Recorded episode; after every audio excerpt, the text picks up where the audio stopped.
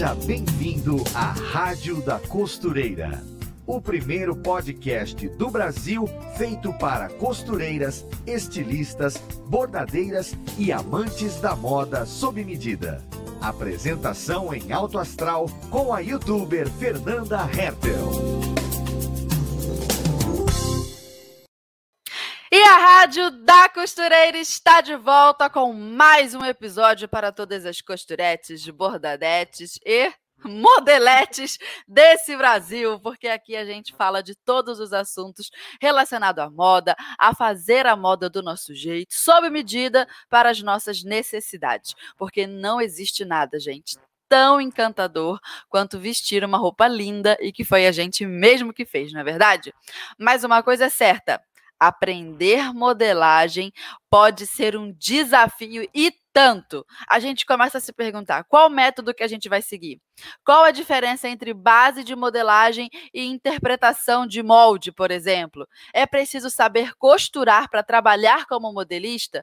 Pois nós vamos falar justamente desses desafios no episódio de hoje. E para conversar desse assunto aí, ó, com a gente, para nos explicar tudo certinho, nós temos uma convidada que é modelista experiente, já trabalhou para marcas como Coach, Tufi Dueck, Ela é costureira, ela é youtuber. Seja muito bem-vinda à nossa rádio, Ingrid Lourenço.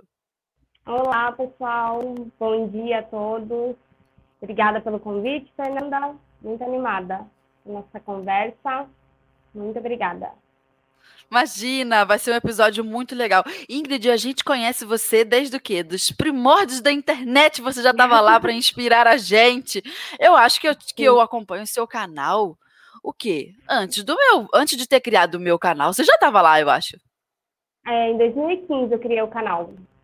E eu não faço é, ideia de data. Sou péssima. É, é, seis anos, praticamente. É, eu acho que você já estava lá. Uhum. Que legal, Ingrid. Muito bom Sim, te receber aqui na rádio, então. Muito obrigada. Eu Imagina. Então vamos. Vamos falar de modelagem. Vamos. Certo. Então começa aí pela sua história. Conta pra gente como uhum. foi que uhum. você começou a trabalhar com modelagem, é, a sua experiência, como é que você chegou também à internet. Conta aí para nós seus causos modelísticos. Tá. Bom, então a minha história com modelagem, ela começou, eu comecei, entrei na faculdade, né, fazer um tecnólogo de design de moda em quando eu tinha 17 anos, então em 2011. E aí, Mas de onde veio esse interesse já... tão novinha? Então, eu não tenho, eu não tinha nenhum contato assim, com ninguém que costurava na época, meio que na, na intuição, assim, era algo que eu já gostava, mas eu ia mais para o lado da customização, né? Porque desde novinha eu trabalhava muito com customização, gostava de fazer essa parte, mas eu não tinha nenhum conhecimento específico em modelagem, costura, não tinha ninguém assim pertinho de mim para me inspirar tanto nessa parte. Então, meio que fui, entrei nessa área e nesse tecnólogo ele era dois anos, né? Ele era um curso bem focado na parte de produção, modelagem, então eu comecei a me apaixonar e a conhecer a modelagem dentro da faculdade. Mas ali a gente uhum. não tinha aula de costura, nada do tipo, né? Então era somente a modelagem que eu vi no curso durante os dois anos. E aí eu, eu me identificava mais com a parte a modelagem, ao invés da parte de pesquisa, eventos, né, que seria para a parte de estilista, eu já me identificava mais para o lado da modelagem. E aí, é, no meio, ali no finalzinho da faculdade mesmo, eu já tinha uma noção de que para ser uma boa modelista eu precisaria entender mais sobre costura, porque eu tinha um conhecimento zero com costura. Não sabia montar nenhuma peça, não tinha noções de acabamentos, e tudo isso vai iniciar no trabalho de um modelista, né? Então, a gente precisa ter uma noção, pelo menos básica, para conseguir realmente fazer uma modelagem bem certinho e que vista bem. E aí, depois que me formei, é, eu tinha acho que 18, é, 18 anos, porque foram dois anos, né? Eu entrei, eu já estava para fazer 18, 19 anos, eu me formei. Aí eu comecei a buscar cursos para mais específicos na área de modelagem e na parte de costura. Então, é algo até que as pessoas perguntam né, sobre. Eu acho que focar mais em cursos seria o ideal para quem quer trabalhar com modelagem. Depois a gente pode falar mais sobre isso até. Mas aí eu comecei a uhum. fazer alguns cursos bem específicos na área. Né? Fiz corte e costura, depois fiz costura sob medida, bem entrava a modelagem, a gente confeccionar a peça para meio que validar aquela modelagem. E geralmente eram modela os moldes bases, né? A gente não via peças muito é, luxuosas, né? Cheias de acabamentos. Era peças mais básicas para a gente realmente validar a modelagem. E aí depois fui fazendo o curso também de modelagem, até para eu entender é, métodos, né? Porque dentro da faculdade eu meio que seguia ali um passo a passo que o instrutor passava na aula de modelagem só que eu não entendia muito sobre metodologias de modelagem, então eu precisei buscar muita informação depois da faculdade, entendeu? Para eu começar realmente a entender como funcionava a modelagem. Porque o que a gente vê dentro da faculdade é algo bem, assim, é, uhum. ainda mais um tecnólogo, que era um curso de dois anos, então tinha que ser tudo muito rápido, né? Eles tinham que passar de tudo pra gente de uma forma muito rápida. Então, eu precisei fazer depois alguns cursos bem específicos de modelagem também, para eu aprender realmente a traçar uma base de zero, para depois começar a entender a interpretação de modelo, que é outro passo né, dentro da uhum. modelagem. E aí, é, depois de um tempo, eu comecei a trabalhar como freelancer para uma marca infantil, é, lá de Cianorte. Eu sou de Ourinhos, no interior de São Paulo. Aqui não tem muitas confecções, são bem poucas. Acho que, se não me engano, tem uma empresa que faz terceirizado para outras marcas, marcas grandes também. Só que tem um modelista dentro dessa empresa apenas. Esse modelista ele já faz tudo. Então, assim, não é uma, uma cidade onde tem espaço, sabe? Vagas, uhum. oportunidades. Então, eu conheci essa pessoa em comum. A gente tinha alguns amigos em comum. Ela morava em Cianorte, só que ela direto estava aqui na minha cidade. Então, na época, ela encomendava alguns modelos comigo, infantil, ela tinha uma marca infantil, e eu fazia essas modelagens todas manualmente, é, fazia parte de gradação também, tudo manual, bem assim, terrível, porque, né, são vários Meu Deus! e aí, montava peça piloto e tudo mais, e sempre que ela vinha para cá, ela levava essas modelagens para produzir lá em Cianorte, né, que é no Paraná. E aí, junto nessa época, eu fui convidada também para dar, dar, aulas de modelagem e costura no Senai aqui da minha cidade, porque eles já conheciam, já tinham sido aluna deles, né? Eles conheciam o meu trabalho, é, já sabiam que eu tinha uma formação e tudo mais né, na área. É, e também, no Senai em específico, você não precisa ter uma... É, eles, o interesse deles maior é você ter uma formação com eles se você conhece a metodologia deles tudo mais, eles dão muito mais valor, né, para treinar essa pessoa para virar um instrutor deles do que mesmo uma pessoa que tem uma formação em outra instituição. Então, como eles já me conheciam, eles me convidaram e eu comecei a dar aulas de costura e também aulas de modelagem, modelagem básica, sabe? É, realmente a gente partilha das bases. Era um curso também, eram cursos de duração de um mês, dois meses, sabe? Cursos bem rápidos. E uhum. aí, fiquei dois anos é, no Senai e depois eu parti para Santa Catarina, porque eu queria trabalhar dentro de uma empresa, dentro de uma marca, para entender Teve que mudar de estado, então, né? Para conseguir. É, daí, isso, daí eu me mudei de estado. Daria também para ir para São Paulo, né, capital, só que é, ali eu, né, o estilo de vida ali em São Paulo é correria, né? Então uhum. eu optei mais por Santa Catarina, que tem uma qualidade de vida melhor e tem também muitas empresas. Então, Sim. aí fui para lá, é, para Itajaí. Lá tem o grupo MCT, que faz as marcas Coach, Fórum, é, Sommer, Feedback faz várias marcas, é um grupo bem grande. O setor de modelagem deles é um setor muito grande, conta em média ali com 30 e poucos modelistas. Então, é muita gente trabalhando para essas marcas. E aí eu comecei como assistente de modelista. Eu não consegui de imediato entrar ali e já trabalhar como modelista de roupas, né?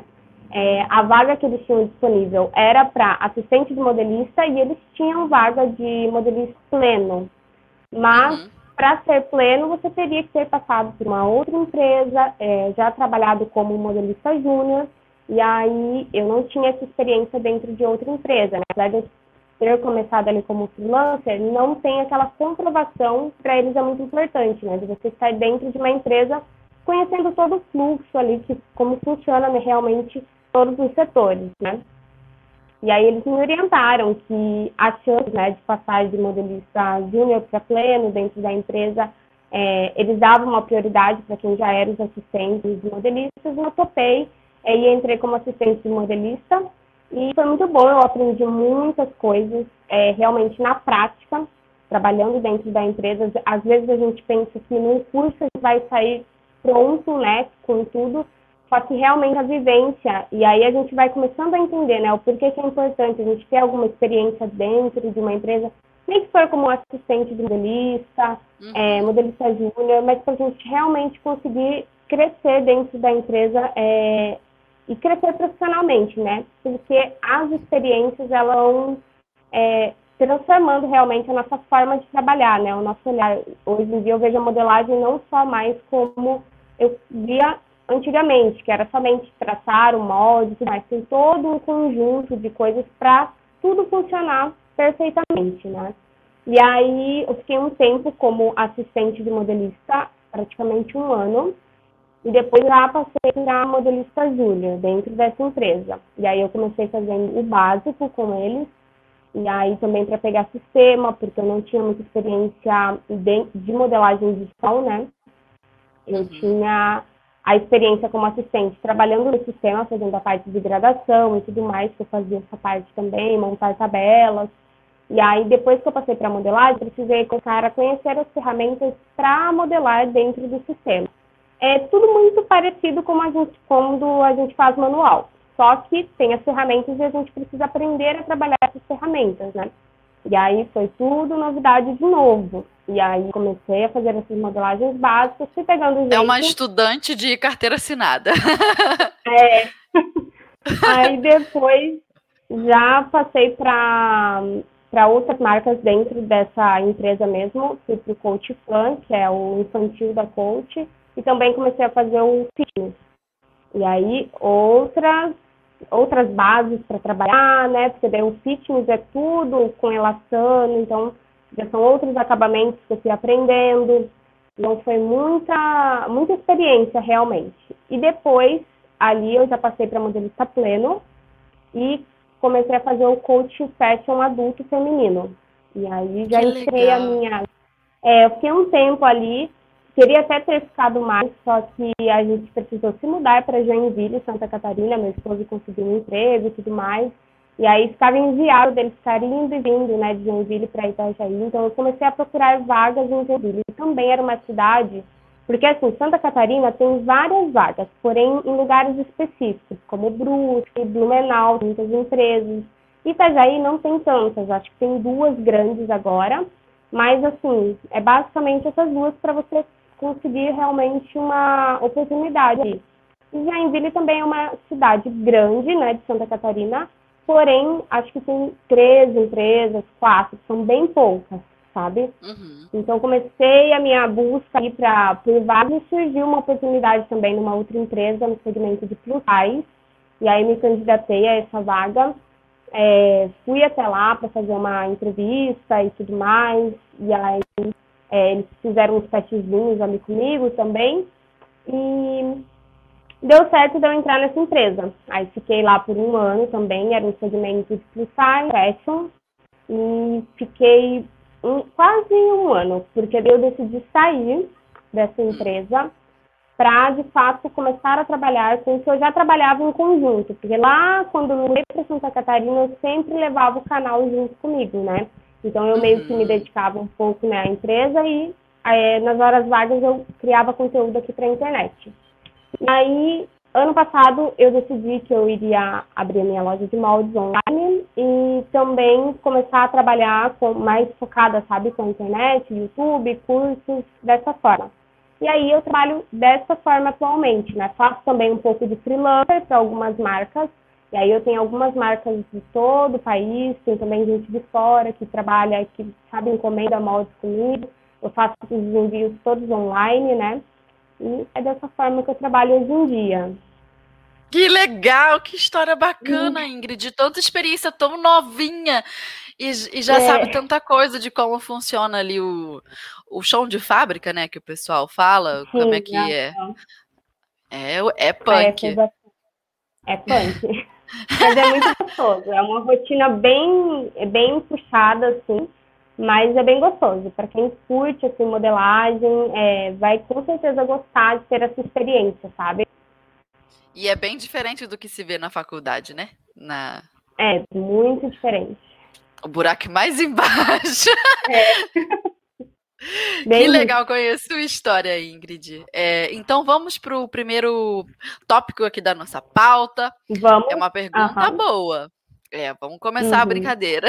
Agora que a gente é. já conhece a sua história. Vamos lá. Qual o método de modelagem seguir? É, é, que são vários e tem diferentes tipos, né? Tem misto, tem direto, Sim. indireto, é. plano. O que, é que a gente faz? É, tem muita, é, muitas pessoas têm essa dúvida, quando, mais quando está começando a estudar modelagem, né? Qual método eu começo a seguir? Por exemplo, se vai para o YouTube para aprender alguma coisa, cada um ensina de um jeito e tem o seu jeito específico, né, de ensinar.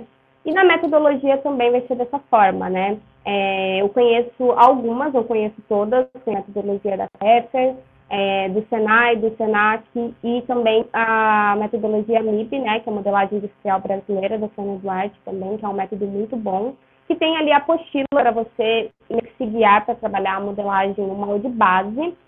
Mas é, a minha dica, né, para quem está realmente em busca de conhecimento na modelagem, iniciando ainda mais, é procure os três, quatro métodos para você estudar você vai começar a entender que os cálculos na modelagem plana, pelo menos, né? Os cálculos que eles colocam ali, todos vão chegar no mesmo resultado. Você só precisa realmente buscar uma metodologia que seja clara e objetiva para você, que você entenda perfeitamente.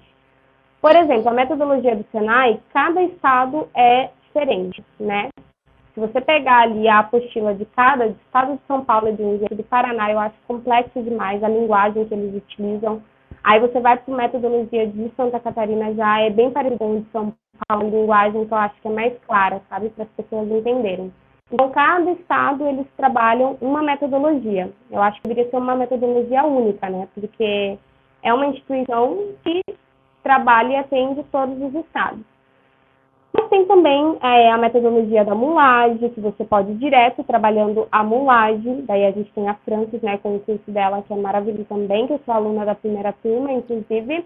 E aí, para quem tem dificuldade com a modelagem plana, que não é o meu caso, por isso que eu trabalho muito com a modelagem plana, porque eu não tenho dificuldade, mas tem muitas pessoas que não conseguem entender a parte de cálculo, não conseguem entender é, toda a parte de volume, por que, que a gente tem que colocar uma pence numa peça. A mulagem já é aí uma proposta diferente, onde você vai aprender diretamente no manequim, no corpo, né, a fazer essa modelagem. Então, eu acho que é uhum. super válido se você gosta dessa parte de modelagem, dessa parte de botar a mão na massa, também tem dificuldade é, na parte de cálculos, por exemplo. Então, é uma, um segmento aí que você pode né, apostar também que você vai conseguir desenvolver uma boa modelagem. E basicamente seria isso, mas eu a, a minha ideia é sempre assim, estudar alguns métodos e ver qual que eu me identifico mais para eu levar para frente, sabe? Então, com esse método eu vou fazer as minhas bases, né, os meus moldes básicos. Porque a interpretação de modelo até tem, né, acho que no MIB, no DKS também tem algumas dicas de interpretação de modelos, Porém, você vai aprender muito na prática. Você vai interpretar alguma coisinha, vai ter que colocar isso ali é, para validar, né? Para ver se realmente daquela forma vai funcionar aquela interpretação. E aí depois você vai é, meio que fazendo isso de forma bem intuitiva, sabe? Eu não diria que você vai seguir sempre um passo a passo, ainda mais interpretação de modelo muito intuitivo não é tanto um passo a passo como para a gente montar a base. Né? O molde base, sim, você pode ter uma metodologia para seguir, mas já ali na interpretação de modelo é algo mais livre, sabe? Entendi. Então a sua recomendação é estude várias. é uma é, excelente uma recomendação. Três, pelo, é, umas três, pelo menos, para ver qual você se identifica mais. E geralmente, é quando a gente estuda umas três, a gente gosta um pouquinho de uma, aí num é. outro detalhe da manga gostou da outra, aí nasce não sei o que da cintura, escolheu a outra, quando você vê, você criou um quarto método você que é o que você usa. É, o que, uhum. é verdade, é o que todo mundo diz, né? É, ah, eu uso um pouquinho de cada um, mas porque é a pura verdade. Eu acho que nenhum método é 100% eficaz. Tudo é aquela junção, a mesma coisa de um sistema de modelagem. Você quer juntar todos os sistemas em um só, porque você sabe que daria bom porque você usa só um sistema, daí você fica pensando, ah, mas aquele outro sistema tem uma ferramenta que é ótima, que tivesse aqui seria perfeito. Só que no sistema de modelagem a gente não consegue fazer isso. No método de modelagem a gente consegue. Pega um método ali manga, um outro método ali para fazer a parte de entrecavas, e aí vai surgindo o seu próprio método, né? a sua forma. E chega um momento que você vai fazer, trabalhando tanto isso, você já não precisa seguir um passo a passo né? Isso é muito no início, que você está descobrindo a modelagem, entendendo o porquê de cada coisa, mas depois você vai conseguir traçar uma base sem precisar seguir uma metodologia em si, né? Você já vai ter meio que decorado como funciona, e eu acho que não é nem só decorar, é entender o que você está fazendo, sabe? O que você está desenhando, o porquê de cada pence, o porquê de cada recorte. Aí já entra a, vai entrar a sua experiência, você vai ficando expert realmente naquilo. Certo, é isso aí. É, então vamos ao alerta tendência de hoje com a Ana e a gente já volta para o nosso segundo tópico. Bora lá. Oi, gente! Eu sou Ana Paula Mocelin, jornalista de moda da Maximus Tecidos e estou aqui para te deixar por dentro das tendências e novidades do mundo da moda. Hoje em dia, com as tendências tornando-se cada vez mais democráticas e priorizando nosso conforto e bem-estar, falar que não podemos usar algo é fora de moda. É claro que cada peça vai vestir de forma diferente em cada pessoa, de acordo com seu formato de corpo. É por isso que o segredo para montar um look incrível é saber usar as roupas de forma que elas te valorizem. Dessa vez, as dicas são para quem tem as pernas mais grossas. Se este é o seu caso e até agora você considerou isso como algo negativo, eu estou aqui para te ajudar. Tem alguns truques que vão te ajudar a gostar mais do seu corpo e valorizar as suas pernas. Anota aí. Saias e vestidos com corte evasê equilibram as proporções do corpo. As simetrias e fendas também são elementos que valorizam as pernas, pois o truque do mostra e esconde dá a impressão de uma silhueta mais alongada. Também vale apostar em calças de caimento reto e em modelos mais justos, porém em cores mais escuras, porque as cores claras aumentam o volume. No site da Maximus Tecidos, opção de tecidos para fazer os looks que vão valorizar o seu corpo e te deixar com a autoestima lá em cima é que não faltam. Fica a dica. Beijo! Aê! E esse foi então o alerta da Ana. Vamos ao segundo tópico, que também é uma pergunta excelente. Vamos. Sabia que quando eu aprendi modelagem, assim, eu cheguei na primeira aula, eu não fazia ideia é. da diferença de uma coisa para outra? Então explica pra gente. É, que aí as nossas ouvintes já se adiantam, exatamente. Qual a diferença entre molde base e interpretação de modelo? Tá, vamos lá. O molde base é, entra bem na linha do que eu estava explicando para vocês anteriormente, né? Da metodologia. É, geralmente, a base realmente da blusa, base de saia e base de calça. Muitas pessoas às vezes, às vezes, querem a base de um vestido. Você pode sim criar a base de um vestido se você trabalha realmente com essa linha, com esse segmento. Mas é, você tendo ali a base da blusa, a base da saia, você vai conseguir fazer, pegar a linha de cintura da blusa com a linha de cintura de saia e transformar isso em um vestido. Então, é bem simples assim. E geralmente a gente tem essas bases. Base de blusa com pence sem pence, base da calça com e sem pence, base da saia com e sem pence.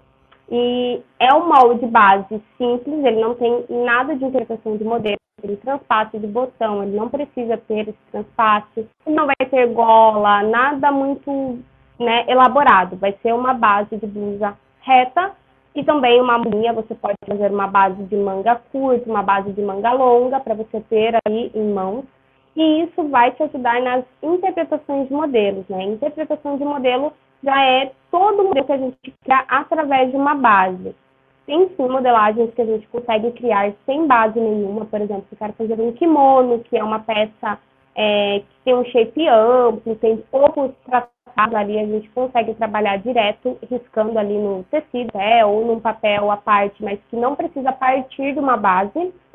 Mas no caso da maioria das peças que a gente vai trabalhar uma utilização, um blazer, um vestido é, com, bem colocadinho no corpo, né, no shape slim, a gente precisa sempre partir de uma base.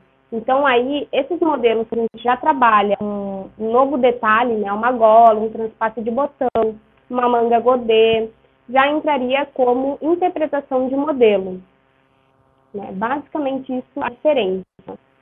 A base é quase como se fosse o corpo da pessoa fidelizado, né, naquelas medidas. Uhum. O que uhum. aquele manequim ou aquele corpo tem de busto, o que é que tem de cintura, onde que o pescoço começa. Então, assim, é por bem... exemplo, bem próximo daqui, não tem o, o decote, uhum. de, não desce o decote, não tem detalhe se é em V, bem na é... base do pescoço. Sim. É. É bem tudo bem certinho e não é aquela modelagem bonita que você vai vestir e vai falar, nossa, que decote lindo, que manga maravilhosa, porque você ainda não trabalhou uma interpretação de modelo, né? Uma reprodução do seu corpo ali planificada. Sim, e daquela base, como o próprio nome diz, né? Base, é. a gente tira o, o modelo vários interpretado. Modelos. Isso, Exato. Vários modelos. Eu entrei no curso de modelagem sem saber isso. Quando me disseram que eu ia aprender só base, eu falei, mas base é o quê? É, não, aí tem um morrer, outro né? curso. é. É bem assim. Porque a gente é... entra nos cursos com a expectativa de fazer várias peças maravilhosas, Sim. né? A gente sabe que vai sair. Claro. Tem cursos que são específicos para isso também. Mas, no mínimo, você tem que saber fazer uma boa base, validar essa base, monta ela para ver se está tudo corretamente, se precisa de algum ajuste ou não. É, se precisar fazer alguma correção, tirar alguma sobrinha, já aproveita, deixa essa base perfeita, porque ela vai te servir para criar vários modelos maravilhosos, sem muitos problemas, sem muitos ajustes futuros, né? Uhum. Quando eu estudei modelagem, eu estudei no Senai uhum. No Rio. Antes de completar uhum. esse curso de base, é, eu já estava me mudando aqui para o Sul, então eu não consegui concluir, não sei se foi a última aula, e era um, um, uhum. um curso muito curtinho, acho que tinha só quatro aulas. Aí eu acho que a de calça, não sei se era a terceira, uma das aulas de base era uma base por aula. É, eu perdi hum. porque fiquei doente da garganta. E quando eu tenho um problema com a garganta, não adianta, pode ser o casamento de uma filha, que eu não, não vou vai. conseguir ir. Exato. Aí é, foi um negócio assim. Só que aí depois eu conversei com a professora. Falei, professor, uhum. olha a minha situação, fiquei doente no meio do curso e eu tô indo para o Rio Grande do Sul me dar uma aula extra. E calhou de que tinha um feriado bem naquela semana. Uhum. E aí ela completou a aula para mim. Eu não completei, é, eu não tenho, por exemplo, o diploma, né, desse cursinho rápido uhum. de quatro aulas do Senai C-Ticket. Eu não tenho, porque eu não concluí. Mas, como Sim. eu tive as aulas particulares com essa professora, ela completou para mim o que eu, a calça que eu perdi porque fiquei doente. E aí me passou uhum. a interpretação de modelagem meio que na correria, me deu umas noções ali que nem no curso eu teria feito. Então acabou que ficou legal. Mas eu só descobri Aprendeu... que tinha que fazer a interpretação de modelagem é, num segundo curso depois. Não faz ideia. E aí você começa a entender, né, a diferença entre um e outro. É, muitas pessoas desistem da modelagem porque o primeiro contato, o primeiro curso, geralmente era aprender as bases. Aí a pessoa fica pensando, meu Deus, que coisa chata, né? Porque ficar uhum. tratando essa peça feia, que não é o que eu quero. E aí as pessoas vão meio que desanimando. Então, eu acho que dentro de um curso, quando ele tem a possibilidade da pessoa aprender tanto a base, mas também aprender a, a fazer as interpretações de modelo, eu acho super bacana. Porque daí já, a pessoa já vai é, colocando ali toda a criatividade dela em prática, sabe? Vai visualizando a peça realmente, como vai ficar pronta. Já vai dando uma, uma animada realmente em aprender modelagem de uma forma diferente, né? Do que a gente via antigamente, né? Hoje em dia a gente já tem vários cursos que trabalham dessa forma, né? Sim, é verdade. É, a, aquece o coraçãozinho da aluna que entrou ali é. para fazer um vestido bonito, uma blusa. Sim. É, é Sim. isso aí. Então vamos ao terceiro tópico. Bora lá, tá na tela. Preciso ter formação em moda para trabalhar como modelista. Isso é polêmico, né? Todo mundo, Todo mundo sempre pergunta.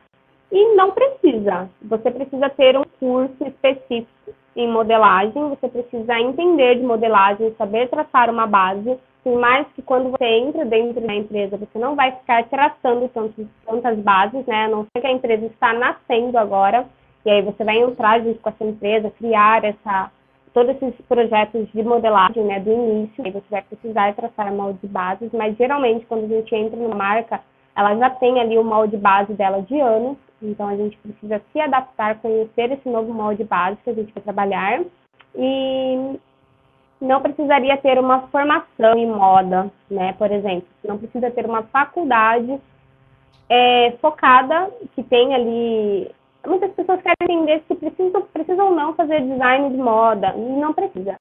Eu indico sempre um curso. Se você fizer um técnico, já é muito mais válido do que realmente uma formação em design de moda. Porque geralmente esses cursos de quatro anos, né, numa faculdade de moda, é, eles são focados bem mais para a parte do estilista, né? Bem para a parte do design mesmo.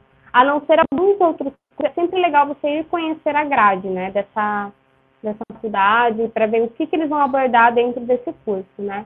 Que vai ter um tanto de, de modelagem, mas se você sabe realmente, quer trabalhar como modelista, daí eu já não indico. Eu já indico ir para cursos direto, bem focados e específicos em modelagem. É, foi algo que eu fiz depois da faculdade, então, se quando eu entrei né, na parte de faculdade, eu já soubesse que eu iria trabalhar como modelista né, no futuro, é, com certeza eu teria feito feito de primeira cursos bem específicos em costura, depois cursos em modelagem. Eu acho que a costura também está né, para para ali, a gente precisa entender pelo menos o básico. É verdade que nesse mercado de modelagem, né, para você trabalhar Sim. numa empresa, tem tanta vaga mesmo e, a, e as, as, empresas ficam loucas atrás de uma boa modelista, que isso é o que a gente uhum. ouve falar. Não Sim. tem, gente, onde se eu me apresenta uma boa modelista que eu pago o salário é. que for para essa mulher. É assim. Uhum. E paga o salário que for. Por exemplo, eu quando eu saí da primeira empresa, foi assim, bem eles, os meus coordenadores, eles não acreditavam que eu estava saindo, porque assim, eles já tinham feito comigo todo um, um plano de carreira, sabe?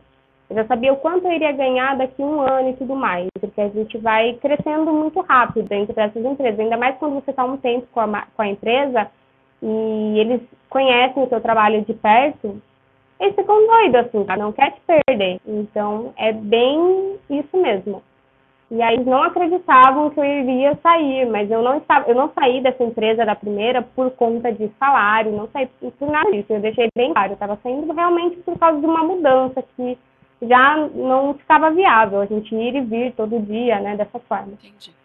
E aí na segunda empresa também, é, quando saí, é, a, a minha lá já era uma empresa menor, então a gente era em três modelistas, diferente da primeira. Era uma empresa de anos também de mercado, de 20 anos para mais, porém era uma empresa que tinha contato direto com a, a dona da empresa, entendeu? E aí até que é, quando eu conversei para pedir a minha conta, a minha demissão, foi com, direto com ela. E ela também, meu Deus, ela entendeu o meu trabalho, o meu novo trabalho que eu iria fazer. Ela falou que seria, ela falou que na época até ela, é, ela falou que quando eu comecei a minha empresa tivesse essa disponibilidade de uma loja, por exemplo, de molde online para o meu negócio hoje em dia, seria totalmente diferente, né? Porque ela foi meio que aprendendo tudo na raça para criar a empresa dela, a marca dela, sabe? E até esses dias atrás mesmo, eu já estando aqui, a moça da RH dessa empresa, da, da última que eu trabalhei, Ingrid, onde você tá? Você não quer vir aqui fazer um freelancer pra gente? Mas eles gostam do freelancer é, faz, mas pelo menos participa da prova, né, junto com eles ali, para fazer as correções. E aí não dava, né, porque eu estou bem distante, mas eles ficam atrás e é um mercado que eu, a galera tem que se especializar mesmo nisso, e se gosta de modelagem, porque é um mercado que dá muito dinheiro, sabe? Então a pessoa consegue ganhar muito bem trabalhando como modelista. Então, é um se eu hoje é, por exemplo, fosse é, com aquela idade ali, mais ou menos, 17 anos, ainda uhum. solteira, ainda sem filhos, e eu quisesse trabalhar com moda, a começar assim, né, para ter o sustento. Eu quando saí de casa, eu saí de casa sem ah. estar casada. Eu saí solteira, trabalhava e eu mesma me bancava, e eu tinha minha, sabe essa vida de uh, vivi, durou pouco, porque eu conheci meu marido logo em seguinte, logo em seguida. Mas eu saí de casa é, para me sustentar. E eu lembro uhum. que se eu tivesse é, e se eu soubesse isso que eu sei hoje, eu pegaria esse caminho da costura e da modelagem e grudava numa empresa para poder ter um salário legal. E com esse salário legal, uhum. porque é um salário bacana, aí você decide o que você vai fazer depois. Se você vai fazer faculdade de moda, se você vai investir é. em outra área.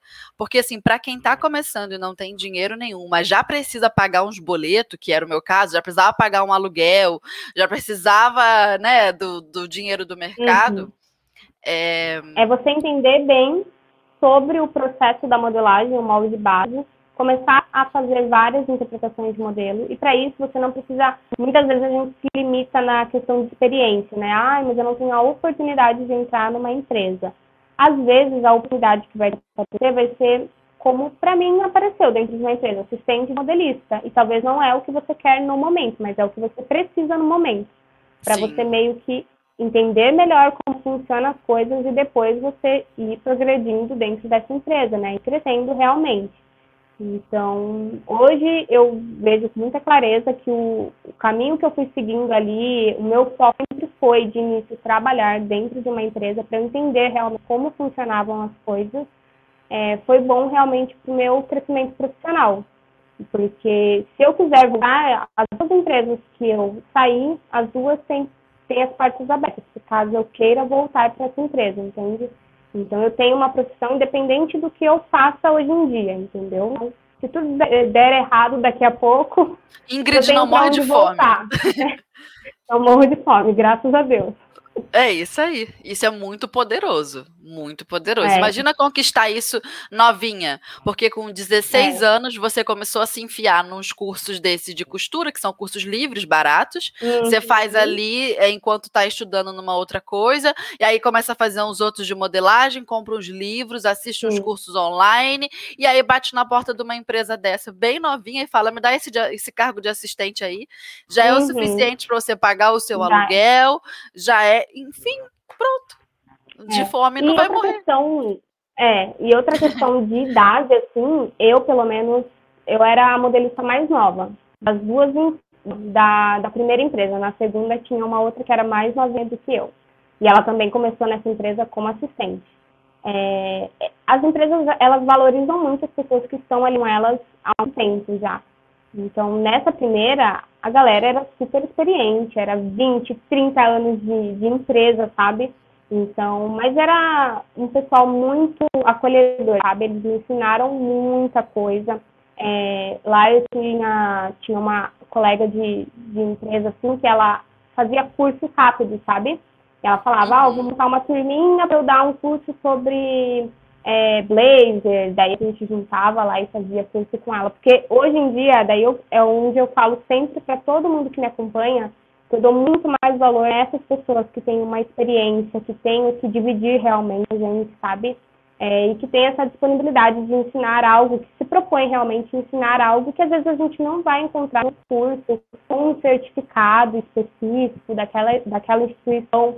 Então, hoje em dia, eu valorizo muito essas pessoas que estão dispostos ali a te ensinar, a te entregar tudo sobre um determinado conteúdo, entende? Ah, a fazer uma modelagem de um blazer de alcataria e específico e tudo mais. Então, eu dou muito mais valor para isso do que um certificado em si, porque eu nunca precisei apresentar um certificado em nenhuma entrevista que eu fiz de emprego.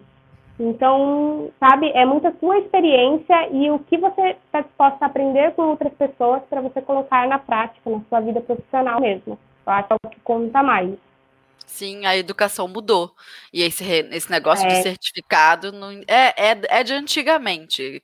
Quem se é. interessa por certificado, quem valoriza certificado, é, é a mentalidade da educação antiga. Do jeito como a educação está é, hoje, né? Toda horizontal, é, é cauda longa, né? Que uhum. o pessoal fala, você não tem mais necessidade de uhum. certificado. Uhum. O negócio é resultado. O que você sabe fazer? O que, você sabe fazer? Então faz aqui. Só isso que importa. Me mostra que sabe fazer, é. É isso aí. É, então, não precisa ter uma formação de moda para trabalhar com modelista. Não. Agora, mais um tópico. Preciso saber costurar para trabalhar como modelista?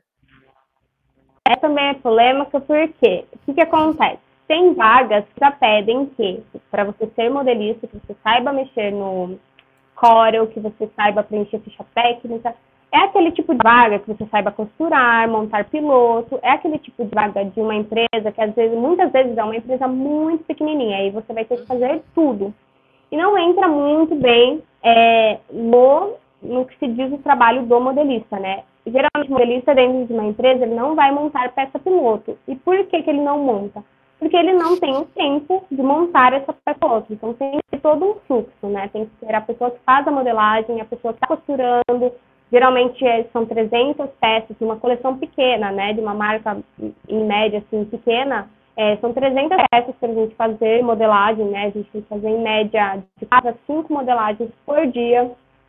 E aí, enquanto isso, a pilotagem está lá, montando as peças para depois a gente provar todas essas peças. Então, você não precisa saber costurar, mas você precisa saber como vai ser feita, como vai ser costurada a peça que você está modelando.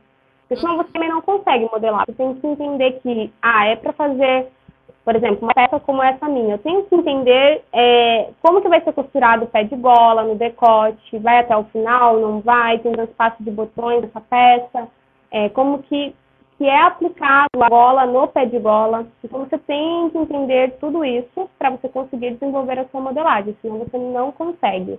Eu indico pelo menos que você saiba, que você faça um curso de costura para você entender como monta uma peça. Peças básicas mesmo, mas para você começar a entender sobre acabamentos, né? É super importante. E dá uma diferença gritante de um modelista que sabe costurar e de um modelista que não sabe costurar nada. Então, assim, dentro das empresas que eu trabalhei, tinha modelistas que não sabiam costurar nada. E aí ficava muito perdido, ou perdia muito tempo, tendo que ir na pilotagem, repensar a peça junto com a, com a, com a costureira, entende? A costureira chamava, porque, ah, como que você. Porque a, o que a costureira te chama dentro de uma empresa, quando tem alguma coisa que ela não consegue montar, não é porque a pessoa é costureira que ela vai saber montar aquela peça. É diferente da gente que modela e vai direto para máquina de costura costurar, porque a gente sabe o que a gente pensou para a peça. A costureira, ela está pegando um projeto novo a cada hora, então ela não sabe como você pensou aquela peça. A gente detalha tudo isso numa, no croquis, né, do estilista, na ficha, que vai junto com a peça, os acabamentos que é para fazer no decote, mas conforme ela vai montando a peça, às vezes surgem dúvidas. Então elas chamam o modelista e a primeira coisa que eles falam é o que, que você pensou para fazer essa peça? E aí você tem que explicar como que você pensou a montagem daquela peça. Então não existe muito é, a questão de você modelar sem pensar nos, acaba nos acabamentos da peça. Isso é fundamental. Então começou a fazer a modelagem, você já tem que pensar qual é o acabamento do decote, qual vai ser o acabamento da barra dessa peça, do punho, como que eu vou fazer, e tudo tem que estar bem ligado com o que o estilista pediu também no desenho, né? Então a gente tem que é, transformar o desenho, dar vida para ele, mas de uma forma que seja funcional, que a costureira consiga montar a peça. Então eu diria assim, não precisa saber costurar, mas entender de costura. Entendi. Eu não tenho a menor experiência com esse fluxo entre o que o estilista pensou, o que o modelista planejou para realizar o que o estilista uhum. pensou e o que a costureira também realizou para conseguir colocar na prática e no acabamento aquela roupa pronta uhum. com o que o modelista criou, que por sua vez tem a ver com o que o estilista criou. Eu não tenho a menor experiência é. nisso, mas eu imaginava que fosse exatamente isso aí que você falou. Eu pensava que fosse assim mesmo, porque quando eu crio uma roupa para mim, eu faço isso. Uhum. Eu idealizei mais ou menos como eu quero. Tá, eu quero que seja um vestido assim, com esse recorte, com esse decote. Aí tá, na mesma hora eu já começo a pensar, porque eu, eu gosto de acabamento bonito uhum. no avesso. Então, como é que eu faço esse recorte com acabamento que fique legal, que fique um avesso bonito? E aí, por sua vez, a modelagem que tem que competir com a, as dobrinhas uhum. da montagem da costura que vão permitir aquela montagem na máquina na hora que a gente senta para costurar, para ter aquele resultado de acabamento. Então, assim, não é que o modelo modelista, veja se eu entendi, Ingrid. Não é que ele ah. precisa ser bom em costura. Costura bonito, costura alinhado, costura rápido, costura na máquina, domina é. a máquina. Não tem a ver com isso, tem a ver com saber costurar no sentido da montagem da peça. A montagem, exatamente. Você não vai precisar sentar numa máquina e costurar uma peça, a não ser que a empresa ali é, peça pequena. que faça isso, mas é muito difícil. Empresas bem pequenininhas que fazem isso. Até porque não entra no perfil do trabalho do modelista, sabe? E não por questões de, ah, ele não pode costurar, não é isso. É porque não tem o tempo realmente de fazer essa parte de costura da peça. Pensa, uma pilota tem que ser uma piloto excelente. Então, a costureira, uma pilotista, ela tem que ser uma costureira excelente.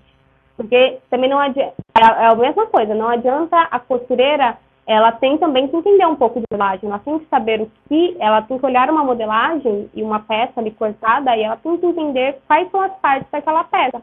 Ela não precisa saber modelagem, ela não precisa entender como que foi traçada a peça, mas ela tem que ter uma noção. Então, cada um tem que ter ali um pezinho de conhecimento em cada área, tanto na parte da criação, o estilista também é muito importante. Muitos estilistas não sabem também costurar, mas é interessante que ele saiba como é feita uma peça para ele conseguir desenvolver o projeto dele e não ser barrado, sabe, na parte da modelagem, não ser barrado Impossível na parte da Impossível de fazer. É, exata, é, exatamente o que você disse mesmo, gente. E você consegue ter essa noção porque você entende de costura, né? Você uhum. sabe como que, que funciona todos os processos, modelagem e tudo mais. Então, você consegue pensar desde a parte da criação do projeto até a peça ser finalizada, né, na costura.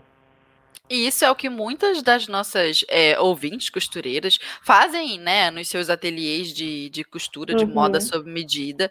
E isso só demonstra mais uma vez o quanto a gente precisa ser valorizado, né? Aquela pessoa que faz Sim. moda sob medida no ateliê de bairro, porque é. ela é a, a, o profissional que sabe tudo isso aí, ela faz tudo. Se você também faz uma roupa para você, pode ter certeza que você é a fada madrinha da Cinderela, versão realidade, e, porque faz tudo. Não tem e não tem como uma peça de sob medida ser mais barata que uma peça de produto final em loja física, loja online, aquela peça que é feita de uma marca específica, com certeza ela vai ser bem mais barata do que uma peça que você pedir para costureira. Eu acho que as pessoas hoje em dia elas têm o pensamento muito errado. Vou pedir para costureira fazer, porque vai ficar mais barato. Não vai, porque você vai comprar o tecido, é um trabalho feito todo sob medida, é para o seu corpo, é nas suas medidas, então é um trabalho todo especial. Não é uma peça que a pessoa vai conseguir vender para várias pessoas, como funciona dentro da, da modelagem dentro de uma marca, né? Que é feita com uma tabela de medidas é, industrial. Então é um trabalho bem nichado, bem específico e tem que ser realmente valorizado. As pessoas hoje em dia, é, acredito que elas estão começando a entender um pouco mais como funciona, porque tem muitas pessoas falando sobre isso, né? Como funciona graças realmente. Graças a Deus. Feito à mão, graças a Deus. É, cabe a gente a educar, né, o, o é. mercado.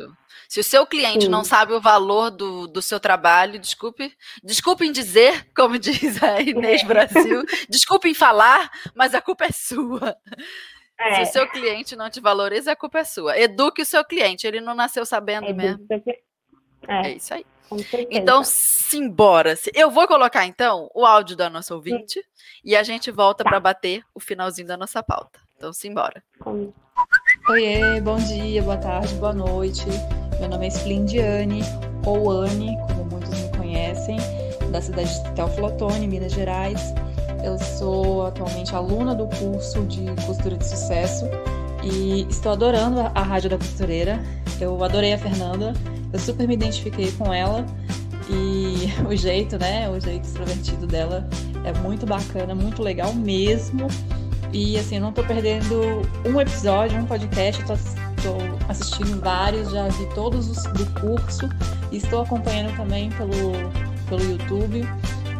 É, eu assisti, adorei o do, do Jonathan Verli, que eu já tinha, eu já estava acompanhando ele também no YouTube, no, no curso iniciante dele. É, gostei demais, demais, demais do podcast com a Edirlane, o minha Mãe Costura Oficial. É, me, me, identifiquei também com ela. É, assisti também o da Marlene, da Marlene Mukai. Achei máximo, achei o máximo e assim, eu gosto demais, gostei demais assim da didática da Marlene, que ela é muito simples, ela é muito objetiva e achei muito bom mesmo.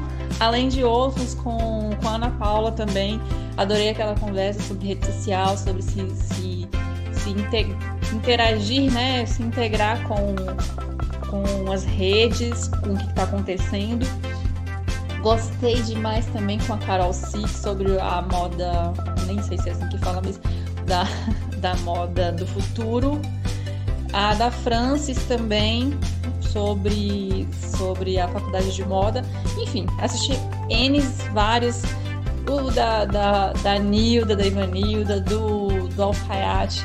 Estou amando mesmo, demais. Muito, muito, muito, muito, muito, muito bom.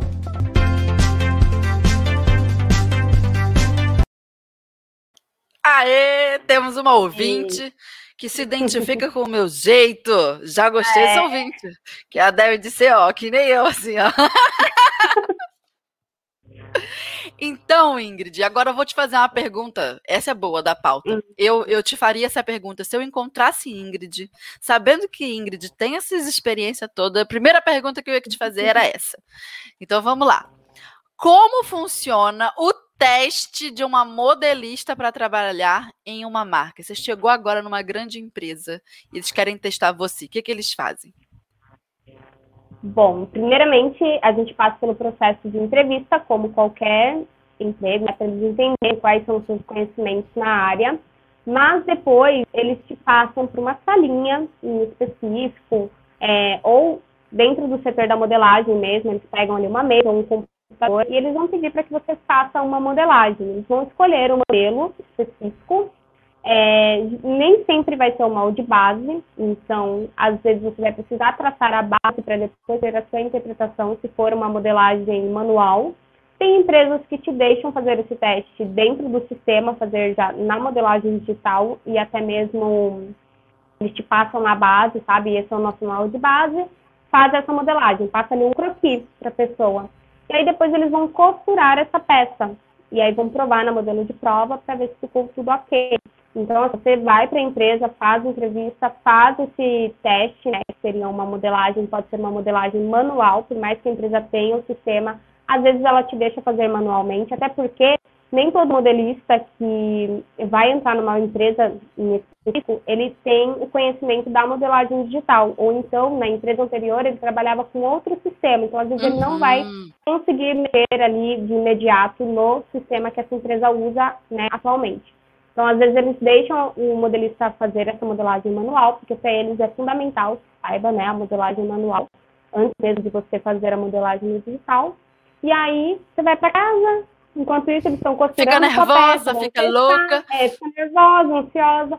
Eles vão testar e provar a sua peça para ver se deu tudo certinho. A peça não precisa ficar perfeita, até porque é, você não conhece o modelo de prova, você não, né, você está pegando ali algo bem desconhecido. Eu digo que toda vez que você entra em uma empresa nova que trocou o modelo de prova, é como se você estivesse começando a aprender a modelar do zero, porque você precisa conhecer aquele novo corpo que você vai trabalhar.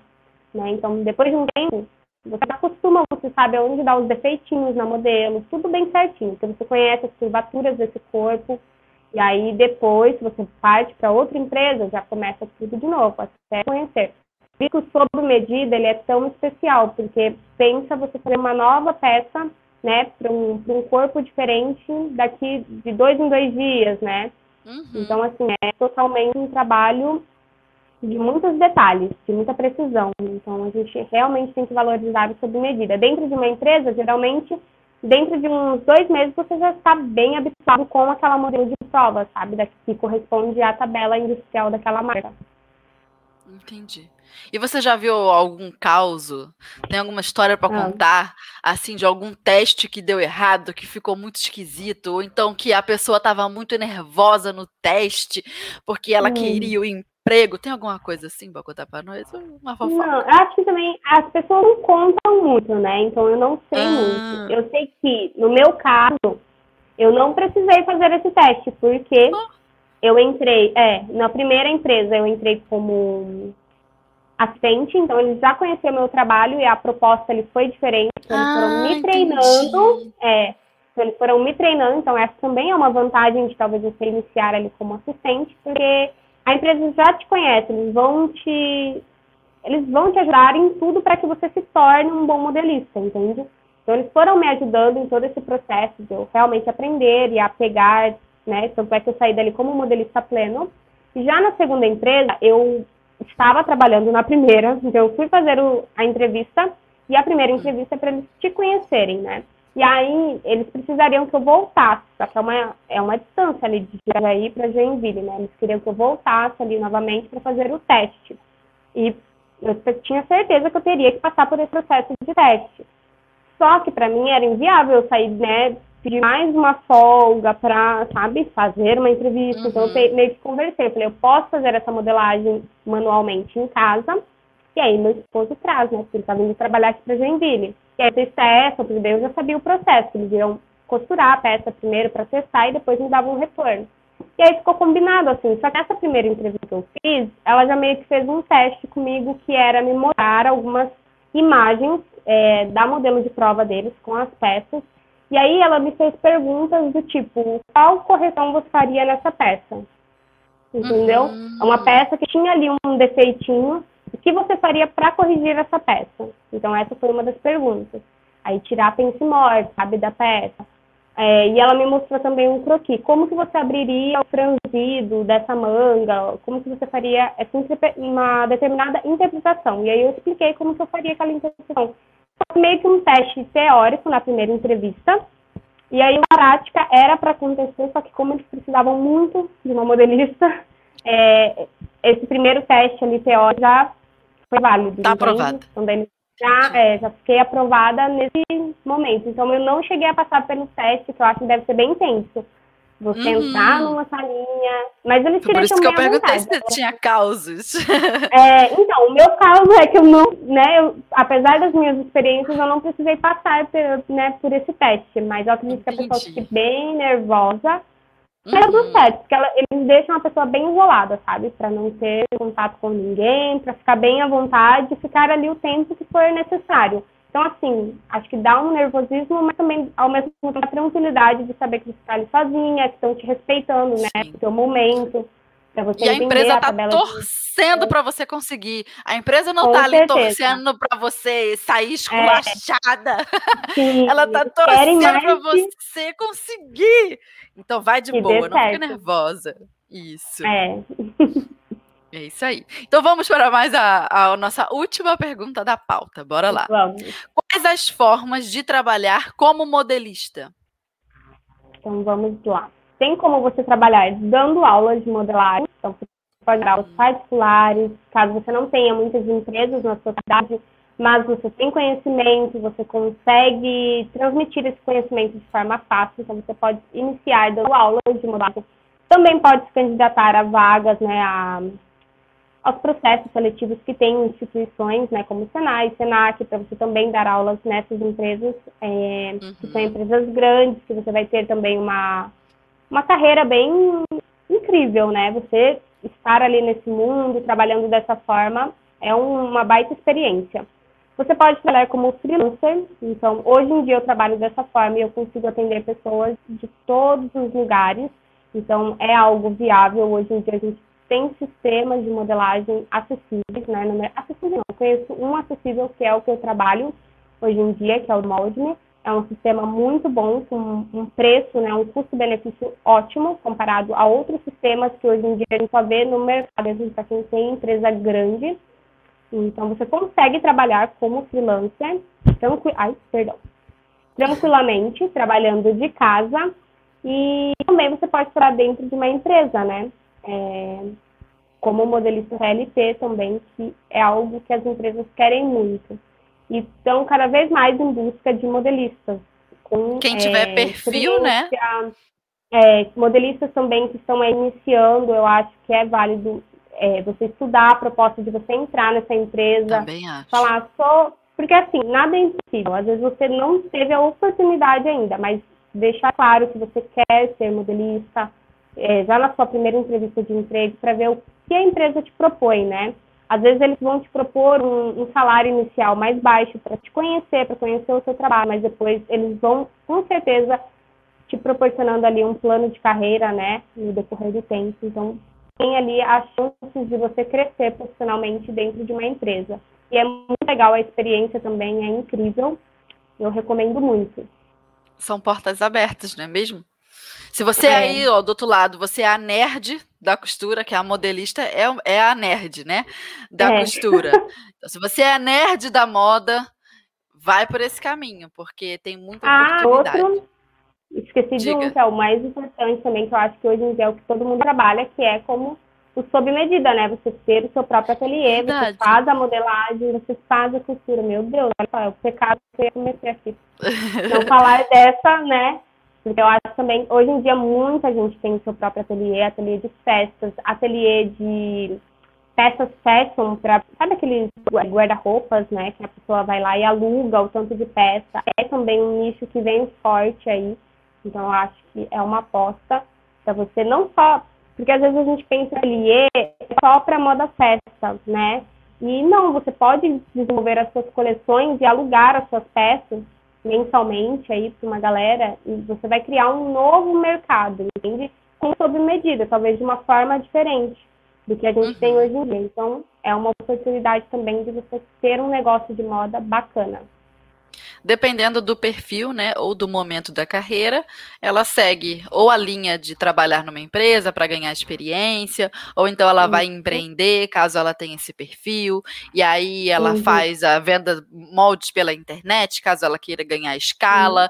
ou então tem um ateliê de moda sob medida é, na sua cidade, e aí você já atende ali regionalmente. Depende se você quiser, tem uhum. oportunidade para todo mundo, afinal de contas, nessa vida, ninguém anda por aí pelado, todo mundo usa roupa, é. então o mercado da moda sempre está precisando de gente, porque a gente precisa vestir roupa, não é verdade? É verdade. É isso aí. então, Ingrid, vamos ao momento zigue-zague do nosso episódio, que são aquelas três uhum. perguntinhas, bate-volta. Você tem que me responder assim, ó, papum, a primeira coisa que vem na sua cabeça. A primeira coisa, responda rápido, tá. não enrola. Tá, tá. bom? então vamos lá. Vamos lá. Responda rápido. Qual o maior perrengue modelístico você já passou? Ai, ai, quando a peça precisou fazer uma segunda peça, né? Deu tudo errado. A primeira peça hum. fiz é a prova e deu tudo errado. Tem que representar a peça. Acontece. Uhum. Aí a gente que começar tudo do zero. É, esse é um perrengue, bota perrengue. Aí no é. dia seguinte, fala assim, amanhã eu volto. acham que não acontece, mas daí você chega em cada vontade de chorar. Dá vontade. E muitas vezes também eu chegava, às vezes eu tinha que fazer um croquis, uma, uma determinada peça ainda não fiz, eu já ficava sonhando com aquela peça que eu teria que modelar no outro dia. Aí às vezes eu vinha em casa que fazer um rascunho, sabe? Para tentar já acertar, para daí ser mais produtiva na empresa. Também já fiz isso. Porque sabia que é, é, o croqui era difícil, era pepino. Babado, é. Hum, é. Entendi. Dois, se você só pudesse escolher uma única característica que define, assim, uma boa modelista, que característica seria? Eu acho que observação. Você conseguir observar bem um croquis para você conseguir fazer uma boa interpretação de modelo. Entendi. Três, complete a frase. O pior erro que uma modelista iniciante comete é. Eu acho que não observar. É, é que daí entra complemento que eu acabei de falar. Não observar bem o croquis. É, meio que tá modelar achando que. fazendo poucas alterações do molde base achando que vai chegar no mesmo resultado da imagem ou do croquis, entende? Então, a pressa, ter muita pressa em executar aquela modelagem. Não ser preguiçosa, né? É, eu acho que você tem que estudar realmente o modelo um depois você partir para a modelagem. É. Entendi, captei. então vamos agora responder aos comentários da galera. Vou escolher alguns vamos. aqui para a uhum. gente interagir com as, as nossas ouvintes.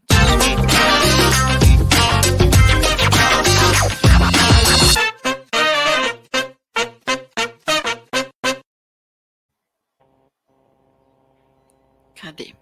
Tô procurando alguma pergunta.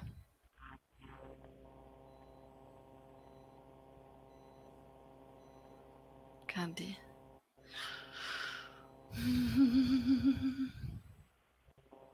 Estou procurando uma pergunta. Ó, vou pegar essa daqui. Como adquirir a primeira experiência? Acha que começar com estágio ou não remunerado seria uma opção, considerando que nunca achei vaga onde não exigia experiência? Pergunta a M. Andresa 23. Eu acho que isso é o que pega. Você tem que realmente ir para uma empresa. É, se a tua oportunidade for como estagiário, comece como estagiário. Ainda mais se você não tem assim, é, ah, não tem tantas responsabilidades para pagar, né, para bancar. Então, se você consegue começar como estagiário, comece. Como assistente de modelista, eu acho difícil hoje em dia um estágio não ser remunerado. Eu acho bem difícil, mas se for para você adquirir uma experiência, acho que tudo é válido, sabe, no início. Uhum. Também acho. A gente tem que investir muitas vezes tempo, né? É. Investe tempo. Sim. Deixa que o, o, dinheiro aguenta, segura mais um pouquinho, vem mais é. tarde. É. Com certeza. Cadê? Hum, eu estou procurando uma pergunta. Ó, oh, essa pergunta aqui. Nathalie Peroli perguntou: é, você acredita essencial que é essencial aprender modelagem em CAD? Eu acho que para trabalhar como modelista dentro de uma empresa, automaticamente você vai aprender a fazer a modelagem no sistema. E para você conseguir ganhar dinheiro de forma produtiva no freelancer, também você vai precisar fazer a modelagem digital. É, a modelagem manual ela é essencial no aprendizado, a modelagem também, só que você vai precisar passar isso aí para dentro de um sistema para que você consiga ter uma modelagem mais produtiva, que você consiga é, gerar vários formatos, sabe, para você vender essa modelagem. Então, é algo essencial. Eu acho que complementa, um complementa o outro. Você consegue trabalhar só com a modelagem manual, só que o teu tempo vai ser bem mais demoradinho, sabe? Para você fazer todo o processo da modelagem, mais graduação. Também é. Então eu acho que é essencial você aprender sim a modelagem digital. Agora uma pergunta polêmica. Tá. Toda modelagem é válida ou tem aquelas que não funcionam de jeito nenhum? Pergunta Kelly Jaqueline. É, tem modelagem que não vai servir de jeito nenhum para um determinado tecido. Então, o tecido ele influencia demais na modelagem. Então, às vezes a gente está dentro de uma empresa e aí eles pedem, ah, eu quero que você replica a modelagem X que deu super certo em tal questão, só que em outro tecido. E às vezes o outro, esse outro tecido é um pepino danado, e aí você não vai hum. conseguir ter o mesmo caimento da modelagem, e aí não vai dar certo de forma nenhuma.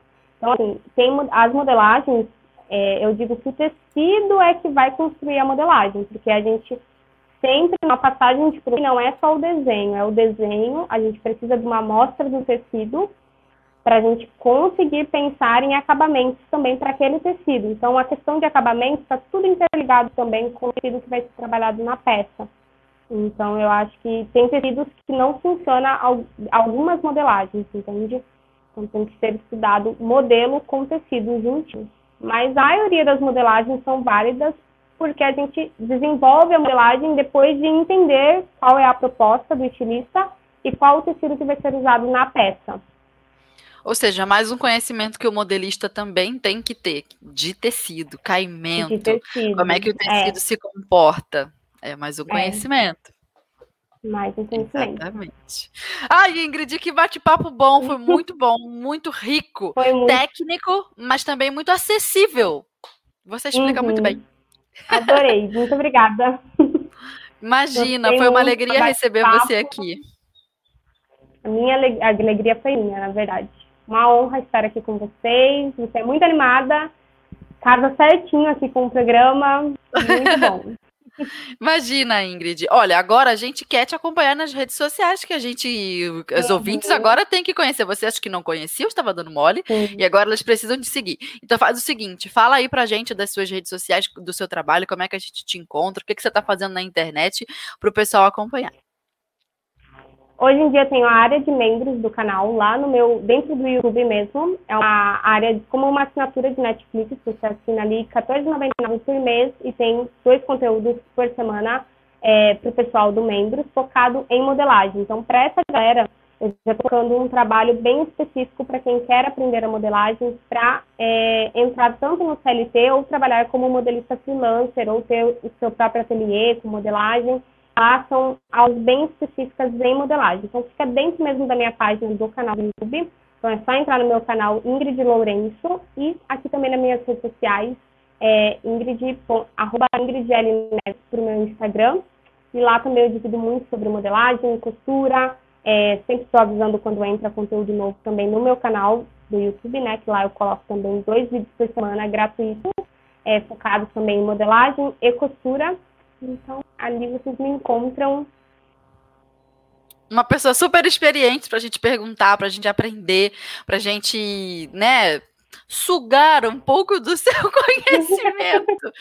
é isso aí, muito bom. Toda vez que a gente encontra uma profissional que sabe tantas coisas, a gente tem que grudar nela, porque dali que vem a experiência, a pessoa tem toda uma curadoria Sim. também, como que vai passar, né, o conhecimento pra gente. Então, não percam Ingrid na internet, viu? Valorizem. E vão lá aprender.